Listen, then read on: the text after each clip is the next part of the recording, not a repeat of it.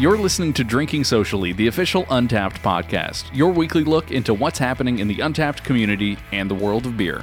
I'm Kyle. And I'm Tim. Drinking Socially is released every Wednesday morning and can be found at podcast.untappd.com or wherever you listen to podcasts. Before we get into it, let's get something to drink. Today we're cracking open Rolling Blackout by Mumford Brewing. It's a stout, an American stout, comes in at 7.6 ABV. It is also brewed with coffee and vanilla. That sounds really good. So Mumford is a brewery here in downtown Los Angeles. What district are they in? Do you know? They're over in the Toy District, just south of Little Tokyo and west of Arts District. Got it. Got it. Okay. Could I see the can? Of course. So this is a a, a different packaging that I'm used to seeing from Mumford Brewing. Um, usually they've got like the they have they have that can that looks like a Supreme logo. Uh, they've got the the crowlers that that look really cool. It's like gold, kind of on the on the sides. It's a really cool can with the flat black going on. Yeah, kind of. Uh, it's called Rolling Blackout, I guess, and it it's got like this um, chalkboard uh, design to, to the front of it. Even on the back, most of the the writing is in like a, a chalkboard font. It's pretty cool. They list the ABV at seven point six.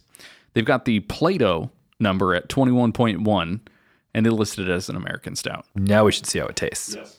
I get a lot of vanilla smelling it at first. Lots of vanilla. Very roasted.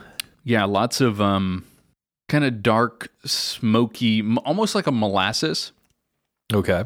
to me. Now, see, the thing is, these are flavors unlike anything that I have in my regular uh, drinking habits. Most of the stuff in my fridge are IPAs, double IPAs, pales, uh, imperial barrel aged sours that taste like you're just squeezing the wood into the into the bottle. They are just like way over the top uh, hopped up beers. I'll be honest, that's part of the reason I picked this up. Yeah, I thought it'd be nice to switch it up, being that I can't remember the last time I've had a beer this dark. Well, and we just we just celebrated the um, St. Patrick's Day, where the Irish Dry Stout is the quintessential uh, embodiment of that that whole holiday. This is true. Did not have any leftover Guinness to bring in. It, the thing the thing with stouts and imperial stouts and um, m- honestly most dark and roasty beers, even a black IPA, when I do have that style, they tend to be the highest rated beers that I will put into Untappd. They'll be the ones that because they are so out of the ordinary and because I tend to enjoy the differences in flavors and maybe I don't pick up on the more nuanced characteristics of that style because I don't have it that often. I tend to just kind of like it for what it is and and enjoy like oh man this this brown ale really was something completely different and I have tasted flavors in a beer that I don't usually have. That would make sense when you're when you've been having the same thing for a long time and you have something new. It kind of stands out a bit more. It's very smooth, tasty. Definitely has that roasty coffee thing going on, which I know we both appreciate. The vanilla kind of offsets a little bit with some sweetness on the aroma. Um, I I had this one a while back when they did their first release. Um, This is they've done this a few times, um, and I remember it being delicious back then. Too bad I don't have a can from back then to compare with now, because obviously the whole aging process changes these darker beers quite a bit. Um, but it this this is pretty solid. I think the ironic part is the name for me. Uh, like it makes sense for a stout, an American stout, rolling blackout, but we tend to have those here in California or in LA when it's super hot outside. Not a beer I'd want to enjoy in the super hot. Absolutely not. It would just it, it would melt. It'd be it would truly be like molasses. Maybe it's supposed to embody the feeling that you have going outside into the California sun in the summer. It's too real. It's too close to home. it really is. Yeah. Have any of you had this one? Let us know what you thought on Twitter, Facebook, or Instagram by tagging us at Untappd. Before we dive into community updates, I do need to issue my first correction. Four episodes in, and we're already issuing them. Yep. We need a sound effect right about here. Oh no! So, uh, last week we did a segment on New England IPAs.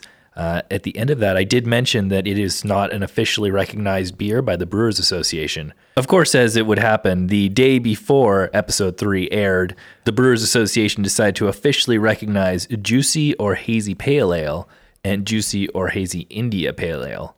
I find it kind of interesting that they looped both of those together um, and didn't distinguish them as uh, quote like New England style as as we do in the app, or um, as like you've got the hazy and the juicy or the hazy or the juicy they have them both sort of siloed in the in the same one. I feel like they go hand in hand majority of the time. And majority of the time yeah. When you're talking about how it's brewed or um, how to judge them i think which is what ba is supposed to be doing is is thinking about them in the context of competitions and great american beer festival the, you know those contexts. Makes sense to me I, do I do think that uh, leaving out the New England part um, does make sense since it's not only specifically brewed there now. Everybody's taking a stab at it in the same sense that West Coast IPA isn't necessarily an official uh, category for the Brewers Association either. yeah it makes sense But I am sitting here, I am taking it, and we are correcting our mistake. I guess my mistake. I won't put this one on you.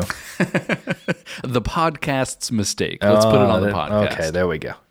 The Brewers Association does say that uh, styles are reviewed and revised annually. Uh, the guidelines serve as a model resource for brewers, beer judges, and competition organizers. Hundreds of revisions, edits, format changes, and additions were made to this year's guidelines, including updates to existing beer styles and the creation of new categories. The Brewers Association beer style guidelines reflect as much as possible historic significance, authenticity, or a high profile in the current commercial beer market. and this it doesn't get any, Any more higher. higher. profile than this whole hazy haze craze if you would for the this style of beer so i i'm this is exciting i'm i'm glad i'm really interested to see like how this translates then into um, how judging is done or how ratings are done um, on the on the like brewery official level Yeah, I, I think we can all say that uh, it's about time.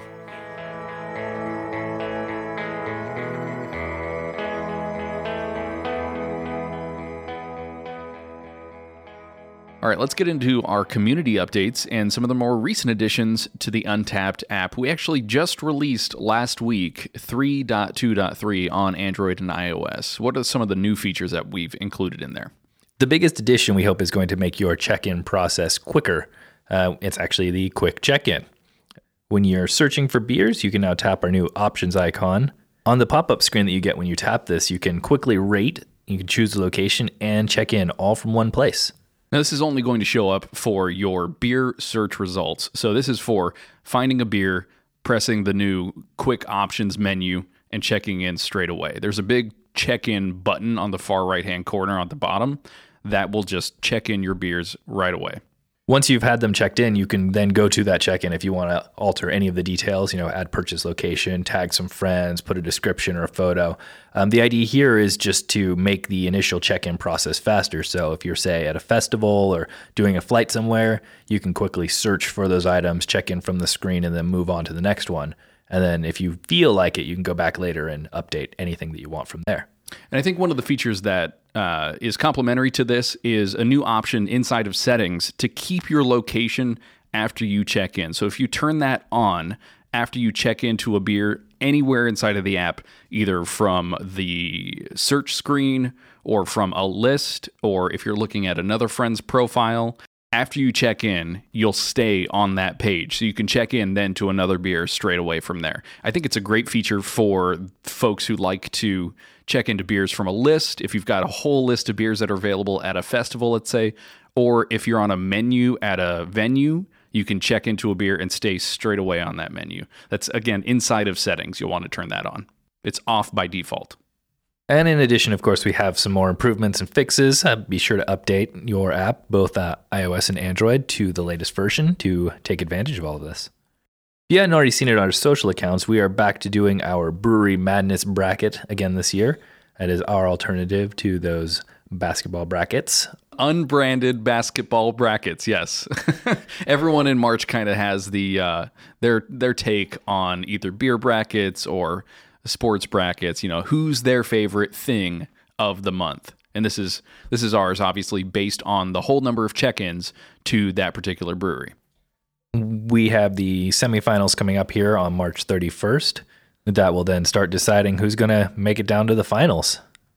So if you want to take a look at the current standings, you can go to untappd.com slash madness. Take a look at who has won in the past and who is coming up here in the semifinals and finals on April 2nd. As of the current recording, we are waiting for round three to start. Uh, we have some interesting matchups going on here. We're going to have Founders Brewing against Trillium. We're going to have Brewdog against Treehouse. Sierra Nevada against Evil Twin. Goose Island against Dogfish Head. And then on the other side here, we have Stone versus Other Half. We have Anheuser-Busch versus Boston Beer Company. We've got Bell's Brewery versus Firestone Walker. And then Guinness versus New Belgium all i mean all heavy hitters these are all folks who have huge amounts of check-ins and i'm i, I think the matchups are really good i'm excited to see who uh, who makes it through to the end our brewery madness bracket is based off of check-ins so as check-ins occur during the round periods uh, those check-ins will then count towards the scores of the breweries that will move on the brewery with the most check-ins during the time frame will move forward to face off with the next brewery in addition to our uh, Brewery Madness, we also have the Seven City Tour promotion going on right now.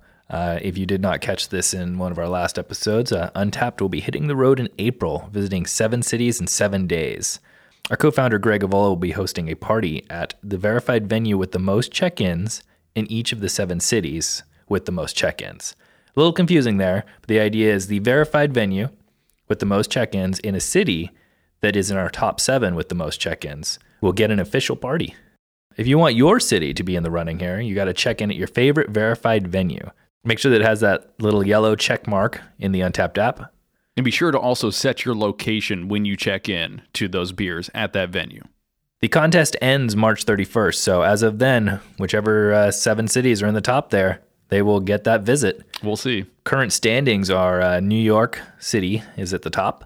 We've got number two is Tampa. Uh, number three, Chicago. Number four, close enough to your hometown, Anaheim. Woo! Five, we've got Cincinnati. Six, we've got Charlotte. And rounding out, we've got uh, Portland in number seven, with uh, San Diego in number eight, not too far behind. So we'll see. We've got a little longer here on this. I wonder where Greg's going to be going. He's going to be paying me a visit, I believe. I think that's how that's going to go. now let's take a look at some of our more recent sponsored badges. The first one I have here is Once You Go Cask, You Never Go Back from Blue Point Brewing Company. Check into one Blue Point beer between March 21st and April 21st, and you can unlock the Once You Go Cask, You Never Go Back 2018 badge. Blue Point is actually hosting its annual Cask Ale Festival on April 21st when breweries from across the U.S. will bring their best casks to Patchogue, New York, which is just north of Blue Point, apparently, here in New York. I did not know that. Next, we've got Voodoo Ranger Juicy Haze from New Belgium Brewing. This badge is for checking into one of the new New Belgium Voodoo Ranger Juicy Haze IPAs between March 21st and April 21st. This is their uh, rebrand on the Ranger series that came out quite a while back. They right. started spinning out a few different variations of it with the Juicy Haze uh, hitting the shelves pretty recently.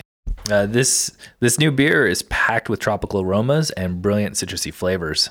It is, as you would expect, an unfiltered IPA, and it uh, wraps up with a pleasantly smooth finish. I believe we had one of these when we went back to the North Carolina office. I don't think we did. No, we had the regular, the regular uh, Voodoo, Voodoo Ranger. Ranger. Okay, yeah.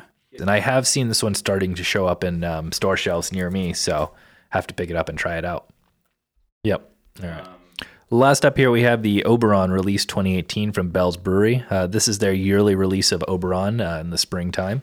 You can earn this badge by checking into, as you guessed it, one Bell's Oberon Ale between March 26th and April 2nd. If you did not know, Oberon is a wheat ale fermented with Bell's signature house ale yeast. Um, it's got a little spicy, fruity thing going on, and uh, again, it's released once a year. Uh, and the idea is to try and get it as fresh as you can because it's delicious.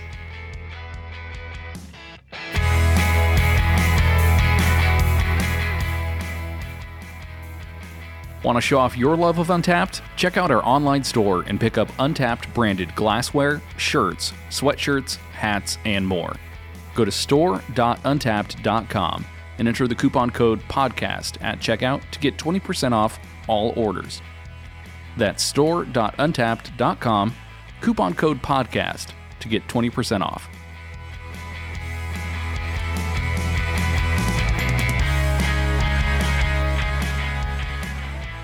Let's move on to our Style of the Week segment and take a look at this week's featured beer style. Here's Tim with more. This week we're going to take a look at the brown ale, which is a, classic beer. It's actually one of the styles that actually got me started into craft beer. Really? Uh, granted, I guess Newcastle isn't necessarily considered your standard craft, but it got me away from bigger beer in the states here to something uh, kind of regionally accessible, right? It, it, it, exemplifies a particular style from a particular place. And again, it just it led. That's what kind of led me into uh, other things like Firestone Walker. Sure. Brewers in London first used the term brown ale in the late 17th century. At this time, it was really kind of used as a broad term to describe porters and stouts rather than its own style as we know it today. More of a color descriptor less of a style specific uh, descriptor. It was with the uh, invention of the drum roaster in 1817 that things really started to change. Uh, with the invention of this device, black malts were now more readily available, and a distinction was kind of made between those brewed with black malt, uh, which was black beer, and those brewed without, which was brown beer. Kind of like with most of the styles, it seems that we've talked about recently. Uh, in 1850, pale ales had grown in popularity in England. And thanks to their cheaper and more readily available pale malt base, uh, brown ales lost their luster and almost died out at the end of the 18th century. That's really interesting because we talked about stouts not really uh, being stouts not really fitting the weather that we have here in, in Southern California. You know, if it's warm outside, you don't really want a stout. I wonder if there was some sort of uh, change in the regional consciousness of like I want something fresh, I want something hoppy, I want something that reminds me of summer and throughout that whole season they just kind of forgot that this, you know, roasty uh, darker beer was something that they enjoyed. They wanted something lighter, more enjoy. I, obviously, you can't speak to, the, to yeah, how someone in 1850. Well, let felt. me go. Let me go call someone up really quick. I definitely had to do, I'm sure, with the the ingredients as part of it. Um, and I mean, as we kind of in our uh, earlier episode when um, we talked about the India Pale Ale, um, I mean, the pale ales were obviously very popular and very widely available. And cost probably drives everything uh, at that point too. Like if it was more readily available and cheaper, easier to get, you're going to go for that style for sure. The term brown ale resurfaced in the late 19th century with the production of Mann's brown ale in England. In 1925, uh, one of the brands that we all tend to know, uh, Newcastle, they came out with their Newcastle Brown Ale, which set the stage for the uh, future popularity of this style. And it's still, I would say, really popular today, the Newcastle Brown, it's for sure. Extremely widely available uh, at stores, bars, restaurants. You can see it a lot of places. I mean, I come to think of it, I haven't seen it in many restaurants lately because a lot of the places that I go have shifted more local. Um, yeah. But uh, you can definitely find it in just about any liquor store. One of the main differences of Newcastle Brown, especially, is that they're stored in clear bottles. Do you know the reason behind that? Do you know why that brown ale is stored in a clear bottle rather than, uh, say, a dark brown or green or anything like that? According to Wikipedia, it was one of the first beers to be distributed in a clear glass bottle. In, a quick search here, I can't find any specific reason other than um, being cheaper and easier to recycle. But um, other than that, I don't have any specific reason. Brown ales were actually a rarity in the United States until, as we've talked about before, homebrewers adopted the style in the 1980s. Um, since then, you know, innovation has taken over, and now we have many different twists and variations on the brown ale. It's back. The Gose, see, the thing is, I think there were a lot of people in the 1980s that were just like, I want beer now. And then they just brought all the styles back. Gose, brown ales, everything. IPA. IPA. Everything's coming back. Who uh, it just seems like a, a strange what was the cultural reason? What was the economic reason that beer made its resurgence. It's craft beer, especially. I believe it was when homebrewing was more legalized. Legalized. Uh, interesting. The legality of homebrewing and distributing um, changed in the 80s. Homebrewing was federally legalized in 1978 for the first time since Prohibition made it illegal in 1919.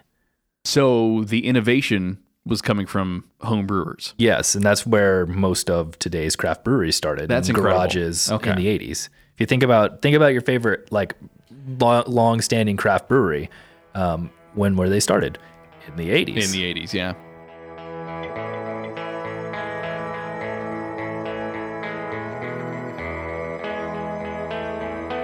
Let's look at some of the interesting beer articles that we found this week. The first article up here we have is Which airlines have the best craft beer? This is coming to us from foodandwine.com. The article starts with Good news for beer lovers. Airlines are catching on to the craft brewing boom. I know that when I've been on flights, even when we took our cross country flight to uh, go visit Untappd HQ over in North Carolina, we were able to get Voodoo Ranger on, on the flight, which was kind of surprising, um, seeing as it was a pretty direct flight straight from LA all the way to North Carolina. Um, they still had kind of, you know, they, they had a, a great craft beer. It was a, it was surprising. So what what what is the official list according to foodandwine.com? So, according to the article, the top five here we have is uh, number one, we have Delta, surprisingly. That's what we actually flew on. That's true. Yeah. Yeah. Uh, they're listing here some of the some of the things that they carry are Ballast Point, Sweetwater, uh, Brooklyn Brewery, Sierra Nevada. Wow, Brooklyn Brewery, seriously? That's that is so surprising. I know that basically what they're doing is they're popping open cans, giving you a plastic uh, a plastic cup. That's kind of like what we do here in the studio. it's kind of like what we do here, yeah.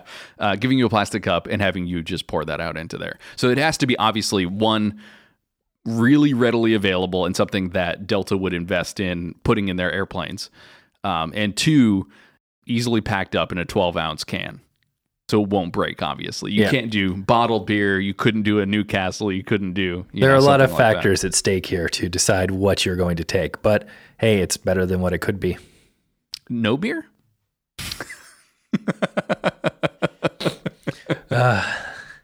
Second on the list here is Virgin America, uh, being that they are, or in this case, were based out of San Francisco. They tend to carry um, different beers from 21st Amendment and Anchor Steam. Another again, another canned beer. I think that's that's kind of the theme I'm seeing here. Obviously, they're not going to have taps on the flight. They're not going to. If anyone was going to have taps, it would be Virgin America. I did see an article. I have to look it up, and maybe we'll talk about it in another show. Um, I believe it was Heineken had developed a, an in-air um, little tap keg thing for flight attendants to pour draft Heineken in That the air. makes that makes sense because they did have that uh, that draft keg Heineken draft keg in like 2007 they had to do something special. I remember reading like they had to engineer it to work up in the um, sky. at pressure. Yes, exactly. Oh, interesting. Um, this this one particularly hurts because Virgin America is pretty much all I would fly when I when I went somewhere.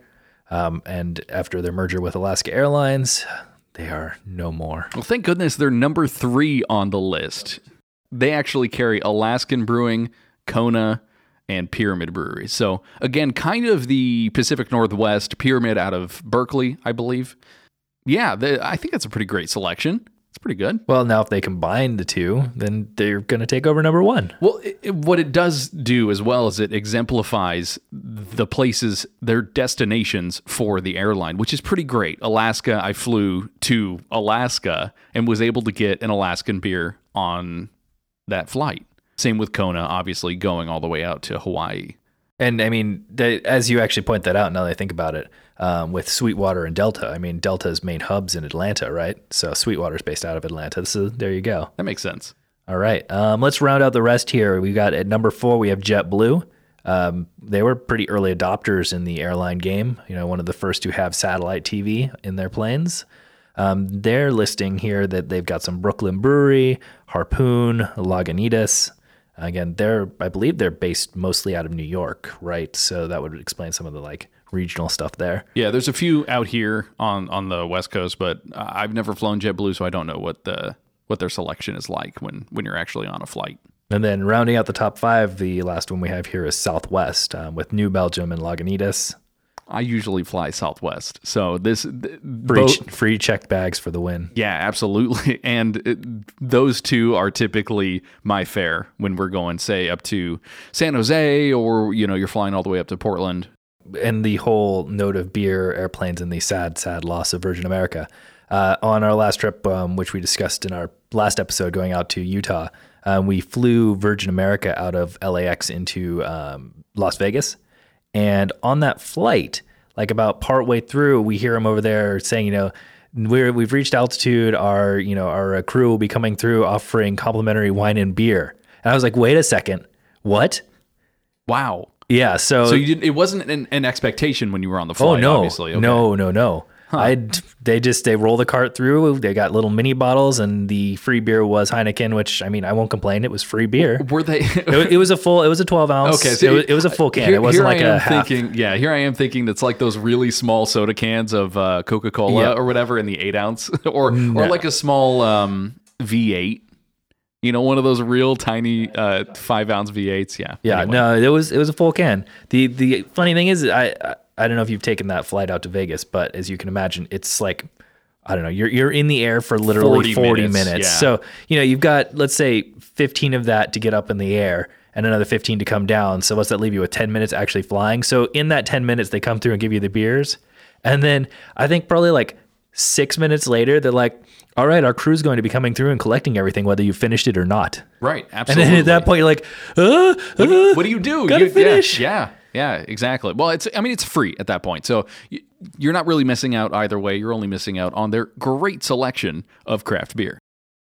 All right, next up we've got an article entitled Eight Tips for Becoming a Better Beer Drinker. It's from winemag.com, and they say anybody can drink beer. Drinking beer smartly, however, is a tougher task. I've got to add to this article, though. I would say number one, obviously, download Untappd. Maybe I'm biased, though, maybe just a little bit. just a tiny We bit. should have yeah. added that in here. Anyway, so let me, let me get into the ways that uh, winemag.com says that you can become a better beer drinker. Here are the eight ways. Number one, rinse your glass. Dust, grease, and other residue negatively affects foam. So this is the obviously when you're pouring a beer out or getting it from a tap, you see the folks uh, that are working behind the bar wash your glass. Typically, they've got a little Little uh, spritzer? little spritzer. Yeah, they'll wash out whatever was in there initially, try and get rid of some of that, or they'll grab a new glass to try and uh, keep it clean, if you would, and then they'll pour a new beer into it. I try to do this at home as much as possible. I'll either grab a new glass or I'll I'll rinse it out with water. But I do find some of the the soap uh, residue can also, if I take it straight out of the straight out of the dishwasher, it'll negatively impact the the way that the foam is displaced and the way that the head kind of forms on top of the beer. It's really interesting how finicky that whole thing, even the shape of the glass, probably impacts the the way that the, the foam actually comes up. Number two on the list is check a beer's date code. I I think it's finding better ways to print it. You look at half the cans and either they don't have a date or it's smeared or it's hard to find. or it's really hard to tell which ones are great for cellaring and which ones aren't. I've started to see a trend in beers that are either darker or barrel aged or even bottle conditioned that say as such, and they recommend cellaring on it. I think a, a great example of this um, is Bottle Logic's packaging from last year said the year on it, it said great for cellaring, and they told you what temperature to store it at. It, it was a great way to kind of say, yeah, this is Bottle Logic believes that this is the best way to do it. I don't think it could have been any clearer than Stone's line of either enjoy by or enjoy after. I, yeah, included in the name of the beer. I think that's a that is a really great great example. Uh, number three here is buy beer the right way. They say buy cold, nothing bathed in sunlight. So obviously you don't want sunstruck beer. Is that the name of it? Lightstruck beer. Yep, light Uh, strike. Light strike. Yeah, you can. Obviously that impacts the flavor of the beer. Depending on the style you're buying, you're gonna want to get it nice and cold. Make sure that you keep it cold, especially for those fresher, hoppier styles. especially wet hop um, or any styles like that, where they're putting in literal wet and fresh ingredients into the beer. You'll want those to be super, super fresh. All right, number four here is embrace subtlety. Once you've awakened your taste buds, try things that aren't fruity double IPAs. I'm absolutely guilty of this. In my recent trip up to Alaska, I- felt like I expanded my palate a little bit, tried to find beers that I hadn't had before, obviously, not just from breweries I've never seen or heard of, but in styles that didn't typically fit what I would want. I'm I, we're we're trying to expand upon that on the show here and not just stick to the same exact thing. That's for sure. Yeah, well, and I think uh, the other styles are a little more encompassing, not only of American culture, but of global culture in craft beer. They're brewing all sorts of different styles across the world. So go find one that you enjoy, but also kind of be open to to other options other than fruity double IPAs. Wah. Number five, don't be afraid to dump a beer. This is rough. I yeah, I I struggle with this one even if I don't like it. So when they say dump a beer, they're talking about uh, I think what in in the craft beer drinkers world would be drain pour, right? You're yes. saying you crack one open either in a bottle or a can, you taste it, and it's not that you don't like it necessarily. It could be. It could be that you could don't be like that it. you don't like it, but it could also be that there is an off flavor in the beer, a a a brewing mistake or a bottling mistake, a canning mistake, an infected beer. There could be something wrong with the beer itself that you may not be able to identify straight out the gate, but the more you have them, the more you invest in trying to learn more about craft beer. I guess the more discerned your tastes get and and the least likely you are to just ingest something that doesn't taste great. This is true. I, I was at a um I was at a share with a couple of friends um, recently, and they opened up something that was they were pretty excited about. I'd never had before.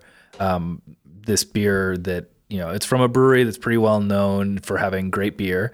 Um, they talked it up, um, and were very excited to both to to try it and poured me a little bit, and I um I tried it and they were just super into it. I just I couldn't I, I don't know. I like it, it wasn't bad, but it just wasn't something that I wanted to finish. Yeah, so And- that's that's a great example though, because you've got others in that scenario where you can kind of pawn off something you don't like necessarily. It's Yeah. not not an actual infected beer. But I, and I mean, this probably plays into the um, psychology of things. But like, you know, it was this beer and it was cool and it, was talked up and everybody else was liking it. So I was just like, I feel like I need to finish this because it seems like a rarity to get it down here. Hmm. But I eventually, after like trying, I, I went like two, three sips and I was like, okay, I I'm sorry guys, but if anybody else wants this.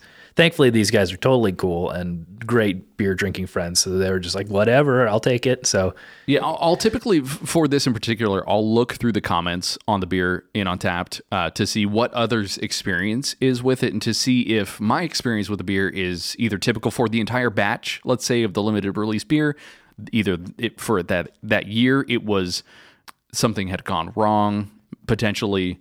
Or if it's really just you know more of a palate thing, or is it something I ate during that day that kind of is affecting my So many my variants, it's hard to figure a lot out. of a, a lot of different variables can impact obviously the the final flavor of a beer so. Interesting uh, number six revisit the classics. It's not just all about cutting edge breweries. I'm also Guilty. guilty of this for sure. Um, i especially even even for even for the same style or the same brewery i am the unique beer hunter i am going to find beers that I have never had before. I'm almost I'm, I'm like the Captain Picard of beer, you know, boldly go where you've never had a beer before. I want to have the ones that no one else has had. seek out new hops, Yeah, and new and new uh, malt civilizations. new malt strains. Oh gosh, very good, very very good. Uh, yeah, I'm definitely guilty of this, as my as my profile can attest. Do you have a classic beer that that you like a lot, like one that that you know you get at a baseball game or something that that most uh, aficionados have turned their nose up at over time? I would I would have to go with Pacifico. Okay, It's I mean it's been around forever. It's just your basic lager, but it's it always hits the spot. I would say for me it's either Racer Five or Sculpin. Oh, Racer Five, Racer Five, definitely. yeah, Anchor Steam. Okay, yeah, yeah, yeah. Uh, I had Anchor Steam actually at um, the Giants Stadium in Scottsdale, and it was this completely different experience because you're getting it in a place that isn't San Francisco, and or in a backyard in San Francisco, or like you don't. It, it, was a different experience. Speaking of speaking of that, I when I was at the Dodgers game spring training, um, they had Brooklyn Brewery there. Obviously, it used to be the Brooklyn Dodgers, so it makes sense to tie in there. Very good. But it was it was pretty cool. Wow. I never would have expected that, especially because they share a stadium with the White Sox, who you know, there are plenty of craft breweries in Chicago that they could feature. It's it's an interesting choice to choose choose Brooklyn. Though we did see Brooklyn heavily featured on airlines. So their distribution may be at a point where they're going out to all sorts of places Oh yeah, all that, across the that country. That brand's been growing. Yeah. That's that's pretty cool. Number 7 is get to know the brewery better at their tap room. Bars cycle through beers quickly. Obviously, if you, if you have followed the menu updates of any of our verified venues who are breweries as well who have a tap room, they'll cycle through those menu changes almost every day. I'll get a menu update from Bottle Logic every couple of days, and it's always exciting to see whether I'm going to go there or not. It's always exciting to see what they have on tap, what the latest change to their uh, Berliner Weisse is, what version of recursion they are on. Is it 9.0? Is it 9.1? You know what? I, I'm always interested to see see the updates um, from a brewery. And I think the idea here is that basically, if you want to experience more beers and fresher and try the same thing over and over again from a brewery, just to to you know get the nuances and all that stuff down, then get it fresh from the tap room. And it's always great to talk to someone too from a brewery who is uh, serving the beer behind the counter, um, because sometimes it is the brewer themselves. Sometimes it's the owner of the entire brewery. Sometimes it's someone who had a hand in naming the beer. You know, it can be a, a number of different factors, but it's always going to be someone that has ties to the brewery and can always tell you more about the style or can can help guide you towards something that you never would think that you would like. And number eight, just to wrap everything up here, arm yourself with food pairing basics.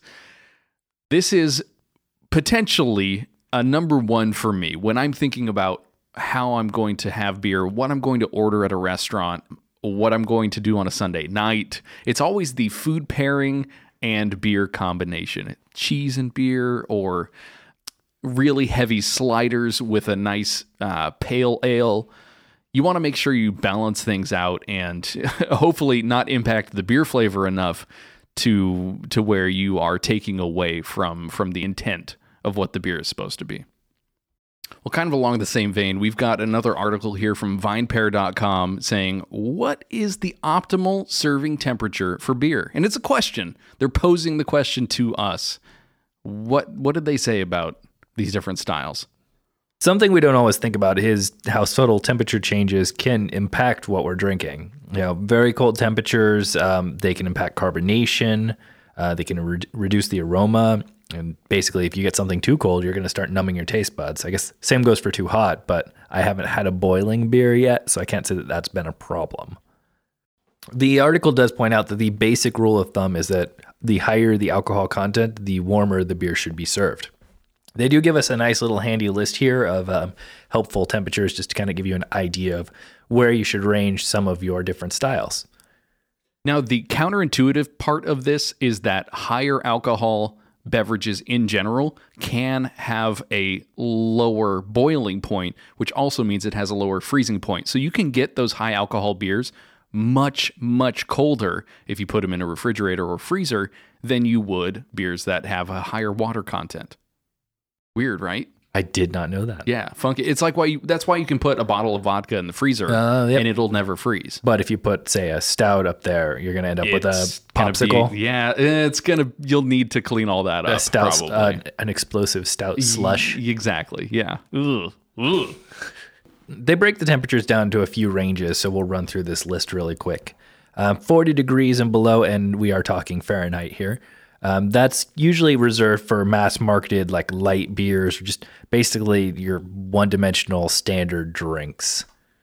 I love a really cold like Bud Light at a baseball stadium that is 35 to 40 degrees and it's, you know, 100 degrees outside. Some- Ideal. Oh, yeah, something to break down that sun. Mm-hmm. Mm-hmm. Between 40 and 45 degrees, you're looking at lagers, pilsners, wheat beers, um, dark lagers, uh, anything lighter in profile. I, it sounds like they're anything with a, a pilsner like malt or a semi malty backbone. It doesn't sound like it. The hop profile is very high on these beers. Yeah, that would make sense with like fruit beers and wheat beers that are also listed on here. When you get into the 45 to 50 degree range, this is where most of our beers should be sitting. Uh, you're looking at American pale ales, IPAs. You can put porters and stouts in here. Um, you've got some Belgian ales. Um, cider also can go in this area, as well as um, lambics and goses. Moving up to 50 to 55 degrees, we can reserve this area for bocks, um, English beers like bitters and milds. Um, you've got your brown ale, your saisons, and your doubles. Like your ESBs, basically, right? Yeah, exactly. And then rounding out up here with uh, 55 to 60, you have stronger beers like Imperials, Doppelbocks, barley wines.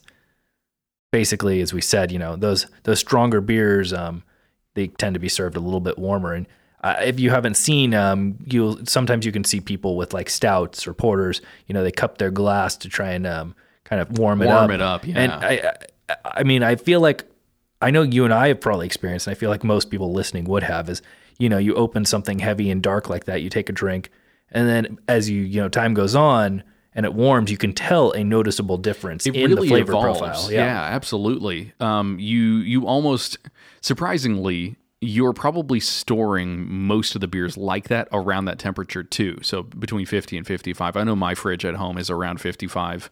I'm I'm storing most of my beers that I'm aging in there.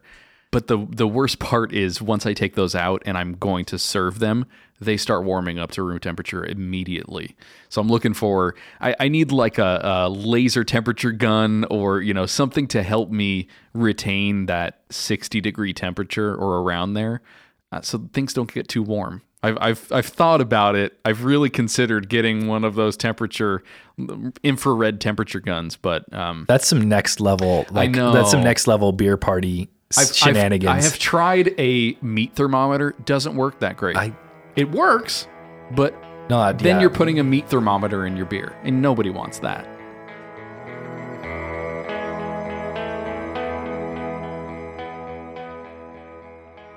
Now it's time to answer some of your questions about Untappd. If you've got any questions for us, send them over using the hashtag AskUntappd on Twitter, Facebook, and Instagram. Today's question comes to us from Matt on Twitter. Wants to know what's the difference between a porter and a stout? So we just happen to have a stout that we're drinking right now for this show. Uh, we just to reiterate, we've got Mumford Brewing's Rolling Blackout, an American stout brewed with coffee and vanilla. So we thought for this question, we would do a side by side comparison of a stout and a porter. What porter do we have? Uh, it's not going to be the most perfect side by side, but it's the best we can do based off of what we have available. So we've also got um, High West Barrel Aged Victory at Sea from Ballast Point. This is an imperial porter with coffee vanilla flavors. It's aged in a High West bourbon and rye barrel. So obviously this is going to be a little different than your basic stout, a brewed with coffee and vanilla. But again, kind of making do with what we have right now. So, Matt, we're going to give you a side by side comparison on a subjective level, and then we'll dive into a little bit of more of the technical what makes a stout and a porter a little different.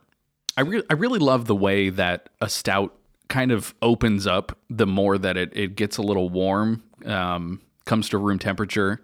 But it's it's that in between, like straight out of the fridge, doesn't always taste super great but this the as you leave it out it just kind of evolves more and more and the sweetness comes out and you get a lot more smokiness and roastiness i, I just i love i love how it changes now immediately immediately Switching this- over to the porter here. yeah Uh, the barrel aged is going to jump out way more than anything, I'm sure.